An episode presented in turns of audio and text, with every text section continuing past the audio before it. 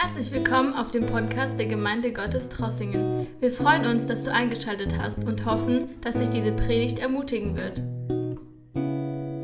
Ganz herzlich willkommen heute Abend an euch alle und schön, dass wir heute Abend nochmals um Gottes Wort uns versammeln dürfen und Heute Abend sind wir in Apostelgeschichte 16. Letzten Mittwoch haben wir die Lydia betrachtet, die Bekehrung von Lydia. Und heute wollen wir den nächsten Abschnitt anschauen, Apostelgeschichte 16, ab Vers 16 bis 24. Ich lese Gottes Wort und lasst uns dieses Wort dann miteinander betrachten. Lasst eure Bibel offen, ich habe kein PowerPoint. Bitte öffnet eure Bibel und lasst es offen.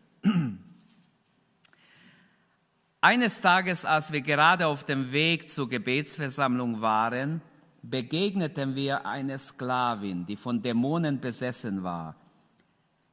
Sie betrieb Wahrsagerei und brachte ihren Herren damit viel Geld ein. Sie lief nun hinter uns her und schrie, diese Männer sind Diener des höchsten Gottes und sind gekommen, um euch zu sagen, wie ihr gerettet werden könnt. Das wiederholte sie Tag für Tag.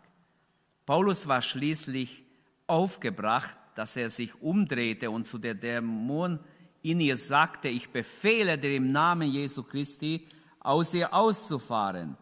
Und augenblicklich verließ er sie. Als ihre Besitzer ihre Hoffnung auf sichere Einkünfte zerschlagen sahen, packten sie Paulus und Silas, schleppten sie auf dem Marktplatz vor die obere Stadtbehörden, sie brachten sie vor die obersten Beamten der Stadt. Wegen dieser Juden ist die ganze Stadt in Aufruhr, riefen sie. Sie reden den Leuten Dinge ein, die im Widerspruch zu den römischen Bräuchen stehen. Schnell hatten sich eine große Volksmenge gegen Paulus und Silas zusammengetan und die Beamten ereilten Befehl ihnen, die Kleider zu zerreißen und sie mit Knüppeln zu schlagen. Stellt euch das vor. Man reißt dir die Kleider weg und haut auf dich ein mit Knüppeln. War schon brutal. Das sehen wir auch im nächsten Abschnitt. Ihre, ihre Rücken waren richtig, Streifen waren dran aufgerissen. Ich habe einmal in der ersten Klasse, wir hatten einen Lehrer, der brutal war. Das war noch in Rumänien. Und er hat einen Gummiknüppel gehabt. Und er hat uns gewarnt, wenn jemand in meinem Unterricht redet, der kriegt es mit mir zu tun. Das werdet ihr nie im Leben vergessen. Und kaum waren zwei Unterrichtsstunden weg, hat einer irgendwas gefragt oder wollte ein Radiergummi oder irgendwas von seinem Nebensitzer. Und er hat gesagt, komm mal her, komm her. Hat seinen Gummiknüppel geholt, hat ihn dermaßen geschlagen. Er war mit mir im Zimmer, ich habe nachher seinen Rücken versucht zu reinigen. Der hat der hat wirklich so Streifen gehabt, so dicke Streifen, Blutstreifen. Das Blut hat sich angesammelt. Das können sich gar nicht vorstellen. Ich habe an Paulus gedacht, ich kann mich erinnern. Ich habe gesagt, in der Bibel steht einmal sowas, man hat die Apostel geschlagen und später hat der Gefängnisaufseher ihre Rücken abgewaschen vom Blut, heißt es. Das heißt, es war aufgerissen. Also dieser Junge, der hat so Angst gehabt von dieser Lehre, der und niemand wagte gegen den was zu machen, denn sein Bruder war der Direktor. Und es waren ja hohe Kommunisten, da hast du keine Chance gehabt. Wenn du was gesagt hättest, dann wäre es noch schlimmer geworden. So, wir haben Muckmäuse stillstanden, wir alle in dem. ich habe von dem auch Respekt gehabt, aber ich habe nie eine Ohrfeige bekommen von dem. Manche haben echt Schläge bekommen, richtig brutal. Und so denke ich mir, mit dieser Härte sind auch diese Männer gegen die zwei Apostel vorgegangen, vielleicht auch gegen drei, aber zwei werden genannt. Sie wurden geschlagen und anschließend ins Gefängnis geworfen. Der Gefängnisvorsteher erhielt Anweisung, streng darauf zu achten, dass sie nicht entfliehen konnten. Aus diesem Grund ließ er sie in die sicherste Zelle bringen und ihre Füße in den Block schließen. Bis hierher Gottes Wort. Paulus und Silas sind in Philippi weiter, wo sie auch letztes Mal waren. Auch da haben wir gesehen die Bekehrung des Lydia äh, als erste Frucht ihrer Arbeit. Und in diesem Abschnitt geht es wieder um eine Frau, aber eine ganz andere Frau. Lydia war eine gottesfürchtige Frau, eine Frau, die irgendwie Gott gesucht hat und schon bestimmte Erkenntnis hatte und zum Beten kam. Diese Frau war verloren, war total vom Teufel besessen, war eine armselige junge Frau. Ähm, hier begegnet uns schon dritten Mal die Wahrsagerei in der Apostelgeschichte. Wir hatten schon zwei Fälle. In Kapitel 8 hatten wir den Zauberer Simon, wie er Petrus bat, gib mir auch diese Macht, auf wenn ich die Hände auflege, dass er einfach der Heilige Geist über ihn kommt und erfüllt wird im Heiligen Geist. Dann hatten wir im Kapitel 13 den Elimas, der auch ähm, ähm, dem Paulus widerstand. Und dieses Mal ist eine junge Frau, eine Sklavin, die von einem Dämon besessen war. Das dunkle Geschäft der Wahrsagerei ist in unserer aufgeklärten Welt immer noch vorhanden. Es gibt auch in Trossingen Leute, die, die äh, für Geld dir die Zukunft voraussagen. Wenigstens habe ich das gehört, dass da auch Leute sind, ein paar in Trossingen, die das machen. Die Inserate äh, sehen wir immer wieder in den Zeitungen. Ich gucke gar nicht, aber manchmal habe ich reingeguckt. Ich hab, du erschrickst, was alles da drin steht, welche Angeboten von Horoskope, Kartenlesen, alles mögliche, okkulte Sachen, die angeboten werden Woche für Woche. Leute, die verzweifelt sind, die vielleicht auch gewarnt wurden, ja nicht in eine Sekte zu geraten, die gehen schneller zu so einer Frau oder Mann und lassen sich einfach die Zukunft voraussagen oder irgendwas äh, für ihr Leben sagen. Eines Tages bin ich auf der Autobahn stehen geblieben, bin äh, auf einem Parkplatz wollte ein bisschen Pause machen, da war so ein Tisch und ein paar Stühle, so Bänke und dann, äh, ich bin hin und her gelaufen ein paar Mal, mein Fuß war schon ziemlich steif, ein paar hundert Kilometer gefahren und dann, ähm, eine Frau kommt auf mich zu und sie sagt, kann ich Ihre Hand haben? Ich sage, nee, was wollen Sie mit meiner Hand? Nein. Und sie sagt, kann ich Ihre Hand haben? Ich sage Ihnen die Zukunft voraus. Ich habe gesagt, nichts, meine Zukunft liegt in Gottes Hand. Und das reicht. Versteht ihr? So betteln sie schön, die wollte bestimmt Geld von mir haben. Sie sagte erst mal meine Zukunft raus. Sie, äh, und ich weiß von Leuten, die darauf eingingen, nicht Gläubige, Ungläubige, junge Leute, die darauf eingingen, ja, mal sehen, mal sehen, was, was sie sagt. Und die haben so eine Angst bekommen, als sie gehört haben, was sie gesagt haben, waren die wie von einem falschen Geist total gefangen genommen. Und Leute haben sich das Leben genommen. Es ist kein Spaß. Nicht jeder hat diese Macht, aber viele haben es, weil sie mit einer falschen Gottheit, mit einem falschen Geist verbunden sind. Spiritismus und ihr Profit sind auch heute überall gang und gäbe. Mir hat jemand erzählt, ich habe mit einem Mann geredet, der Alkoholiker ist oder war in Trossingen und ich habe mit ihm länger geredet und er hat mir erzählt, ja, ich war in Augsburg bei so einer Frau, die mich äh, versucht hat freizukriegen und wer das auch ist. Ich habe schon ein bisschen gefragt, so was hat sie dann gemacht? Was, ja, er, ihn hat es nicht so interessiert, aber seine Mutter war sehr dafür, damit endlich vom Alkohol freikommt und da ist eine Frau, die kann das machen. Und so gibt es auch heute viele Leute, die, die in ihrer Verzweiflung zu solchen Leuten gehen. So ähnlich war es damals schon, die hat in der Stadt, die haben einfach Kunden gesucht, Leute, die da durch Philippi kommen, die haben dieses Angebot bekommen, dass sie ihnen wahrsagt oder weissagt, im falschem Sinn.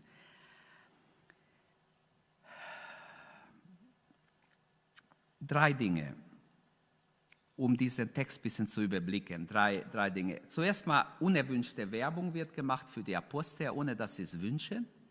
Macht sie unerwünschte Werbung. Die Werbung hat gestimmt, aber es kam aus einer falschen Quelle. Dann die Befreiung des Sklavenmädchen und dann die Anklage der Apostel. Wenn wir die drei Punkte ein bisschen, und da haben wir die Verse zusammen. Zuerst mal die unerwünschte Werbung, Vers 16 und 17. Und am Schluss will ich eine Anwendung machen. Jesus ist Sieger über alle Macht des Teufels. Uh, unerwünschte Werbung für die Missionare. Lukas malt uns wie ein Bild vor Augen im Vers 16. Eines Tages, als wir gerade auf dem Weg zur Gebetsversammlung waren, begegnete uns eine Sklavin die von einem Dämon besessen war. Sie betrieb Wahrsagerei. Und ihre Herren, die dahinter waren, da waren mehrere böse Männer, die sie benutzt haben, die mit ihr Geld verdient haben. Sie lief, sie lief nun hinter uns her und schrie, solche Leute haben schon laut geschrien, das fiel auf, das haben die Leute gehört, die Leute wussten schon, ah, die sagt, und die hat wahrscheinlich auch wirklich Dinge vorausgesagt, aber durch die falsche, ähm, also durch den Teufel natürlich. Diese Männer sind Diener des höchsten Gottes. Und sie sind gekommen, schaut mal, wie schön eigentlich, wie wahr. Sie sind gekommen, euch zu sagen, wie ihr gerettet werden könnt. Genau deshalb sind sie gekommen um den, um den äh, Leuten in Philippi zu sagen, wie man gerettet werden kann. Es hat also gestimmt. Also wieder die Macht der Finsternis, wie ich in der Einleitung gesagt habe. Hier ist diese äh, unscheinbare Magd, Luther-Übersetzung. Also ich habe hin und her gelesen, junge Frau, es war, muss eine junge Frau noch gewesen sein, ziemlich jung, äh, die aber vom Satan besetzt war. Im Griechischen steht, sie hatte eine Pneuma Python. Das ist mir aufgefallen. Python, das ist ja diese große Wirkschlange. Und im griechischen Alten Testament steht bei der Frau von Endor, wo äh, Saul hinging in seine Not am Schluss, wo er ganz abgefallen war von Gott, bei der steht auch dieser Geist Python.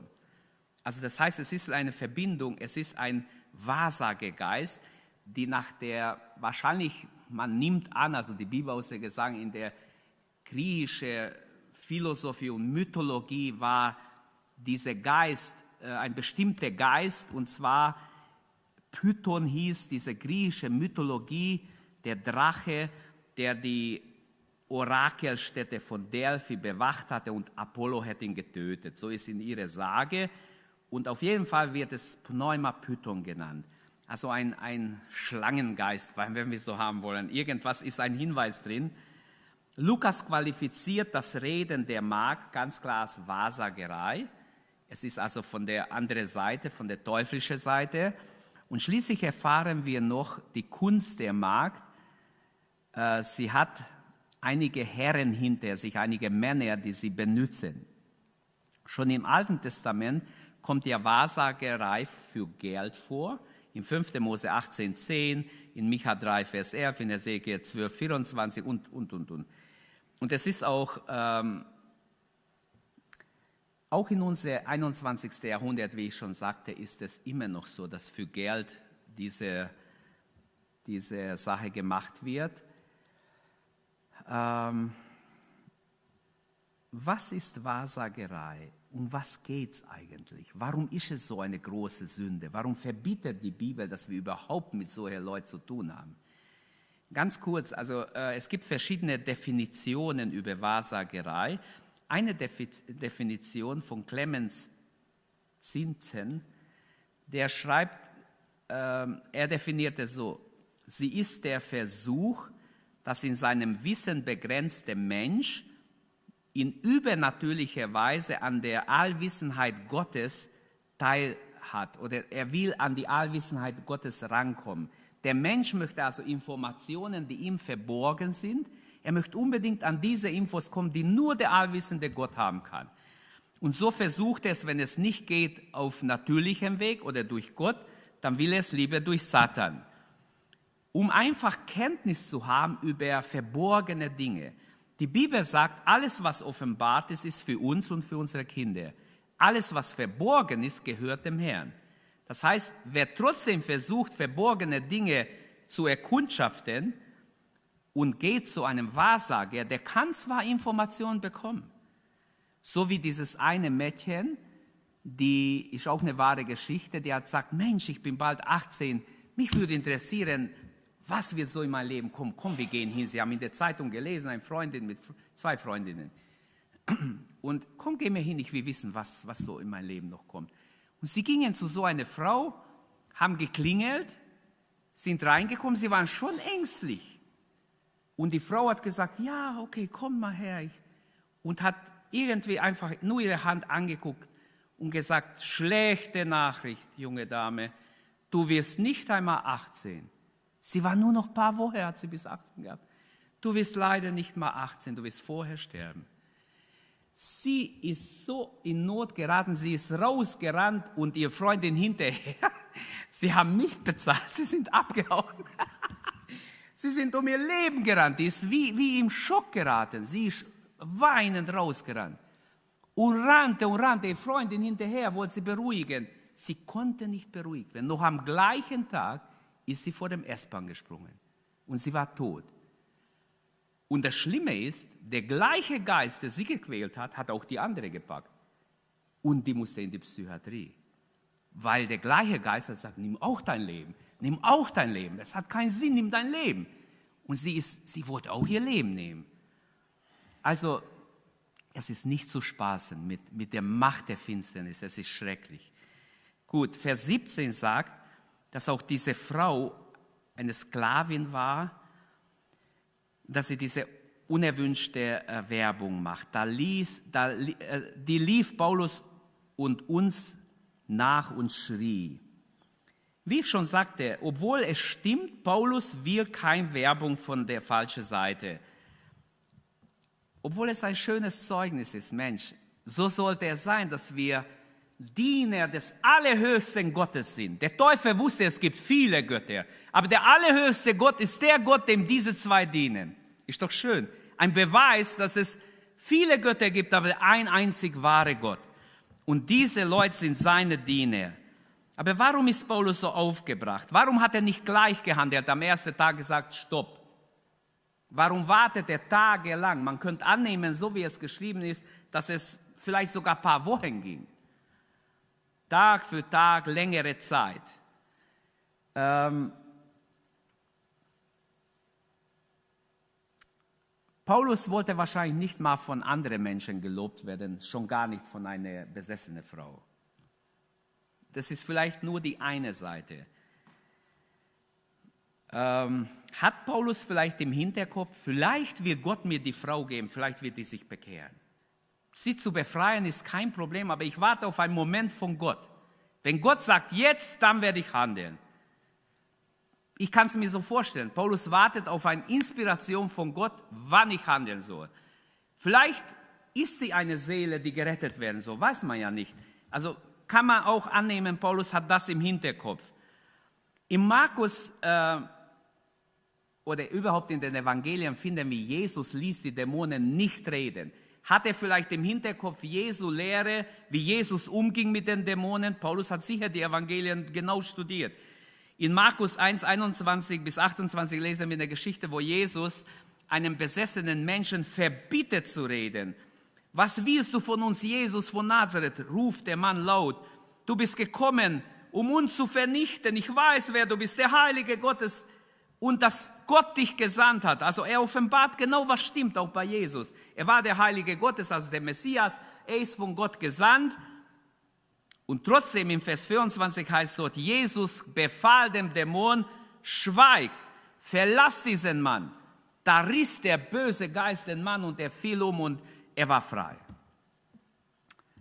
In Markus 3, 11 und 12 und wenn die von bösen Geistern besessenen Jesus sahen, fielen sie vor ihm nieder und riefen, du bist der Sohn Gottes. Doch mit aller Entschiedenheit verbot ihnen Jesus, dass sie bekannt machen, wer er ist. Er hat wieder gesagt, schweigt, haltet euren Mund. Und sie mussten schweigen. Sie haben vielleicht rumgezittert, wollten reden, aber sie konnten nicht reden. In seiner Gegenwart, er hat befohlen, dass sie schweigen. In Lukas 4,41 ist eine Geschichte, wo Jesus in die Synagoge geht und einen Menschen, der Dämon besessen war, schrie, weil die Geister sich manifestiert haben, weil Jesu Gegenwart da war und schrie, du bist der Sohn Gottes. Aber Jesus trat ihm mit Nachdruck entgegen und verbot ihm zu reden. Wieder heißt es, er verbot ihm zu reden. Und es wird gesagt, der, die Dämonen wussten genau, dass Jesus der Messias ist. Interessant, die Pharisäer wissen es nicht. Die Geistlichkeit weiß es nicht, aber die Dämonen wissen es ganz genau. Die sind 100% überzeugt. Und so könnte ich noch weitermachen. Wenn wir vergleichen Paulus und Jesus, beide haben irgendwo schon eine Parallele. Hier läuft die Frau den Missionaren nach, die frisch in dieser Stadt sind, also nicht lange da sind. Und ähnlich wie in den Evangelien macht, macht sie Werbung äh, für sie. Noch einmal, warum konnte Paulus äh, diese Werbung nicht ertragen? Gibt es noch einen anderen Grund? Was denkt ihr? Ihr dürft es ruhig sagen. Warum war er so dagegen? Hm?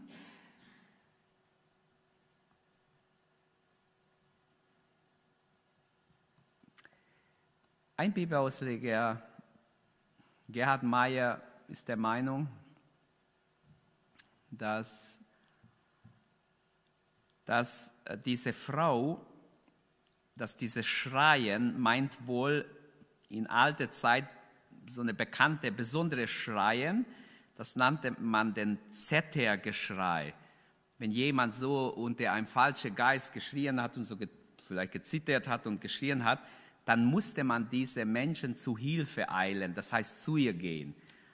So wie eine Art, ich stelle es mir so vor, wie ein Epileptiker, der zittert und am Umfallen ist, äh, ist, ist ein Geburt gewesen. So ein Mensch muss helfen, geh ihm zu Hilfe. Und es kann auch sein, dass sie das auslösen wollte, dass die Apostel, äh, was weiß ich, zu ihr kommen oder aufgehalten werden. Auf jeden Fall, Paulus ist sehr gestört dadurch. Und jetzt kommt die Befreiung als zweiter Gedanke, Vers 18. Das wiederholte sie Tag für Tag. Paulus war schließlich so aufgebracht, dass er sich umdrehte und zu den Dämonen in ihr sagte, ich befehle dir im Namen Jesu, Jesus Christus, aus ihr auszufahren. Was wichtig ist, dass wir sehen, er spricht gar nicht die Frau an, sondern den Dämon in ihr. Paulus spricht direkt den Dämon an. Hatte die okkulte Macht versucht, den Weg des Evangeliums zu hindern durch diese Frau? Vielleicht war es so und deshalb Paulus steht, äh, tretet kämpferisch ihm entgegen im Namen Jesu Christi vollzieht er diese Exorzismus oder Austreibung und er befiehlt und sofort muss der Dämon gehen, ohne Wenn und Aber. Das heißt, die Nennung des Stärkeren im Namen Jesu muss, da hat er keine Chance, er muss sofort gehen. Die Dämonen wollen nicht aus Menschen rausgehen. Das weiß man bei Jesus immer wieder, dass sie flehen, betteln sogar, dass sie nicht weggehen müssen aus dieser Gegend. Warum auch immer, das wäre jetzt eine Spekulation vielleicht, ich will auch nicht darüber reden, aber es gibt verschiedene Gedanken, warum sie aus einer, wenn die Dämonen aus einer Gegend verjagt werden, müssen sie um, sehr, sehr leiden. Aber ein Thema für sich, ich rate niemand damit, sich zu beschäftigen, das ist manchmal auch, man kommt auf falsche äh, Sachen.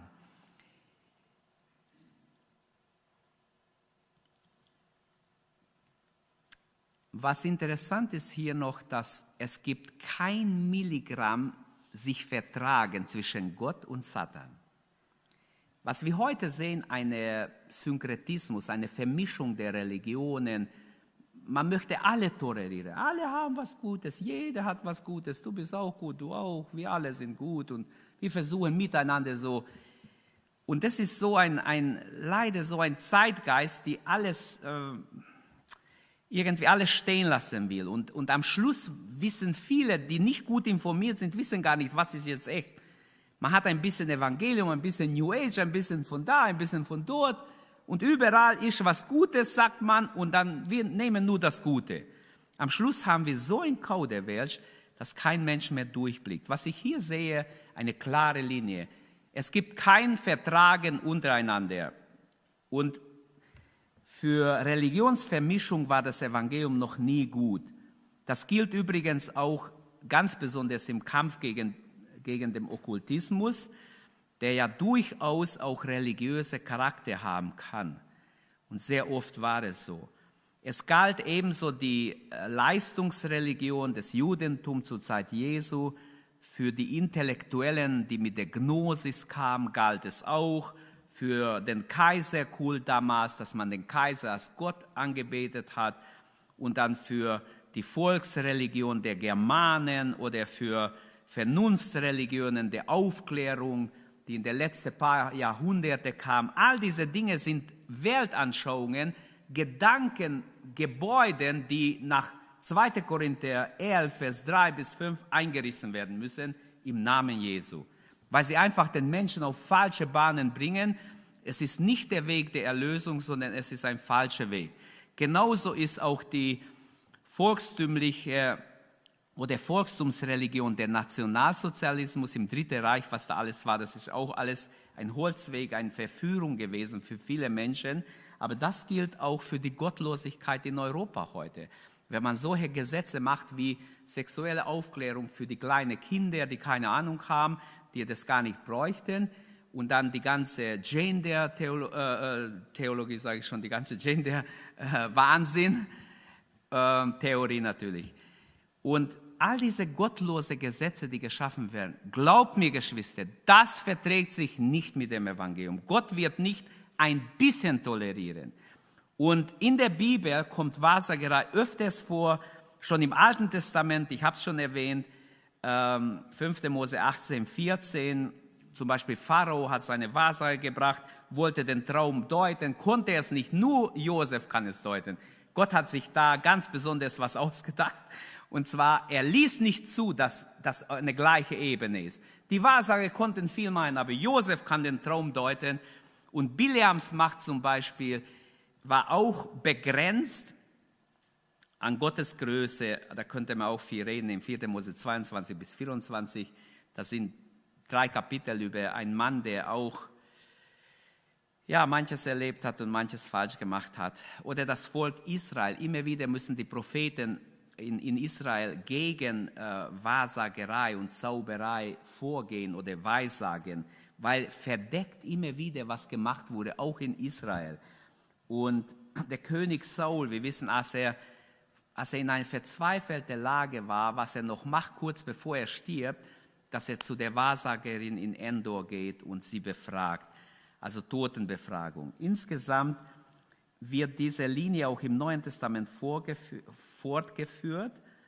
Dabei fällt uns auf, dass Jesus nicht hinter allem ein Dämon sieht, wie es manche heute sehen. Manche charismatische Leiter, die sehen hinter jedem Statue ein Dämon oder viele, hinter alle möglichen Probleme sehen sie Dämonen. Jesus sieht es nicht so.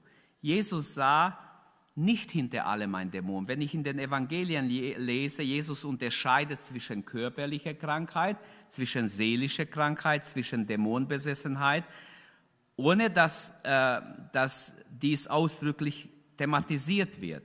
Es steht uns gut an, wenn wir nicht hinter allem gleich ein Dämon vermuten. Ich habe Christen kennengelernt, die gleich immer alles, ja, das ist dämonisch, das ist auch dämonisch, alles ist dämonisch. Das ist nicht wahr. Ist nicht alles dämonisch. Manches ist nur menschlich, ist falsch, ist, ist gottlos, ist schlecht, aber ist nicht dämonisch. Und es ist leicht, alle Schuld auf den Teufel zu schieben. So wie der kleine Junge, der stiehlt von seiner Mutter Geld. Die Mutter kommt drauf. Hey, du hast wieder Geld aus meinem Geldbeutel geholt. Wieso hast du es gemacht? Jetzt, jetzt habe ich dich erwischt. Und wisst ihr, was der kleine Junge sagt? Der Teufel hat gesagt, dass ich es rausnehme. Wann hat es dir der Teufel gesagt? Der Teufel hat es nicht gesagt. Merkt ihr, man schiebt alles auf den Teufel. Wenn ich lüge, meine Eltern belüge, dann hat mir das Teufel, der Teufel nicht gesagt. Der hat mir vielleicht geholfen. Aber trotzdem habe ich es ich gemacht. Warum dauert das laute Geschrei dieses Menschen tagelang? Wir haben es schon ein paar Mal angesprochen.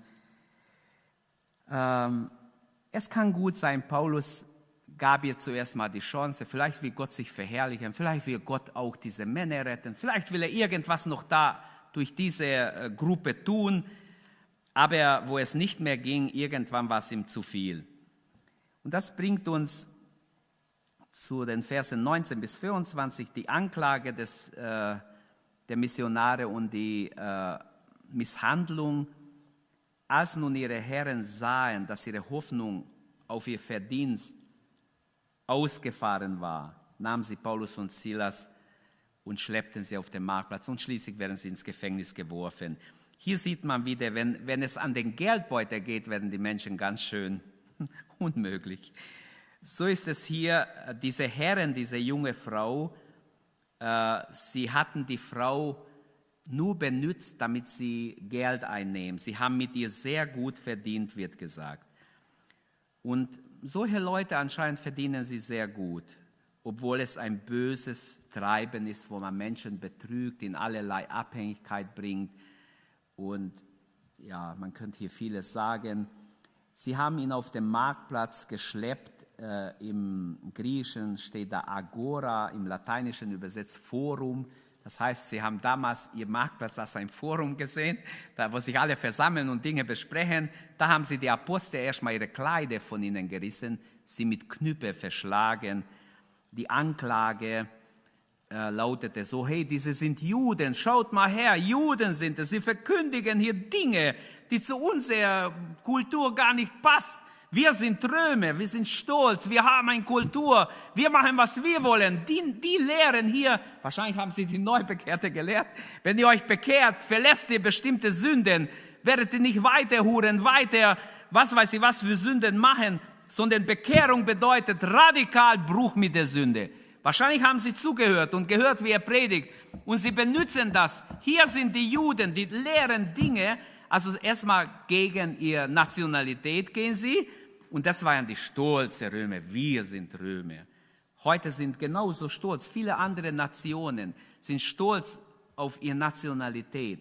Leider ist dieser Antisemitismus bis heute nicht gestorben. Es nimmt wieder zu, was ja auch ein, ein Sünde ist, eine große Sünde. Aber gegen die Lehrer, sie bringen die ganze Stadt in Aufruhr. Äh, die Sitte, Gebräuche werden hier angesprochen im Text. Äh, für Sitte steht das Wort Ethos. Aus diesem Wort kommt das Wort Ethik. Nur, dass wir wissen, Ethik hat ja zu tun eigentlich mit der Lebensführung, die richtige Lebensführung. Wie sollen wir unser Leben führen? Also sie haben gesagt, die predigen hier Ethik. Wir brauchen keine Ethik als, als Römer. Wir leben, wie wir wollen. Und wir wissen, die Römer haben sehr, sehr ausschweifend gelebt. Und sie beschuldigen die Apostel für gute Sachen. Genauso wie Ahab, als er Elia begegnet ist, hat gesagt, du bist schuld, Elia, dass Israel zugrunde geht. Du bist schuld, du verwirrst Israel. Es war genau das Gegenteil. Ahab hat Israel ins Verderben gestürzt. Wegen Ahab hat Gott gerichtet. Aber Ahab sagt es direkt ins Gesicht dem Prophet. Und der Prophet sagt, eigentlich, du bist der, du bist der Grund. Ohne Prozess werden die Apostel einfach schnell ab, äh, abgeurteilt und man riss die Kleider von ihrem Leib, ein Zeichen der Bloßstellung, der Demütigung, Vers 22. Wie fanatisch müssen diese Leute sein, wenn sie sowas machen? Und die Apostel werden grob misshandelt. Ähm, und dann ab ins Gefängnis, so wie sie waren, blutig wie sie waren, und ihre Füße werden in den Stock gelegt. Das ist ganz schön unangenehm. Ähm, das war, muss was Schlimmes gewesen sein. Und trotzdem haben die Apostel nicht ähm, gejammert, geklagt, sondern wir werden im nächsten Abschnitt sehen, wie es weiterging, wie wunderbar Gott bei ihnen war, auch im Gefängnis. Aber wie leicht ist die Volksmenge, jetzt Vers 22, und die Volksmenge traten mit gegen sie auf. Wieso treten sie auf? Wie leicht ist die Volksmenge zu, zu mobilisieren? Wir haben jetzt in Corona-Zeit gesehen, wie leicht die Menschheit zu biegen ist. Wenn ein paar Leute gut Werbung machen in den Medien, man kann aus den Leuten alles machen. Passt auf, man kann alles machen, werden wir noch in der Zukunft sehen, wenn neue Dinge kommen. Wie Menschen schwenken von einer Seite zum anderen. Sie haben keine stabile Grundlage. Die Masse kann man einfach nur so hin und her zerren. Und so war es hier, so ist es auch heute und so wird es auch in der Zukunft sein. Der Antichrist wird es voll ausnützen zu seinem Gunsten. Die Apostel landen im Gefängnis, Vers 24, ähm, und müssen da erstmal verharren. Nächste Woche mit Gottes Hilfe werden wir dann sehen, wie es weitergeht. Fassen wir zusammen. Meine Anwendung ist, Jesus hat die Macht des Bösen besiegt. Im Namen Jesus sind alle Mächte besiegt. Halleluja.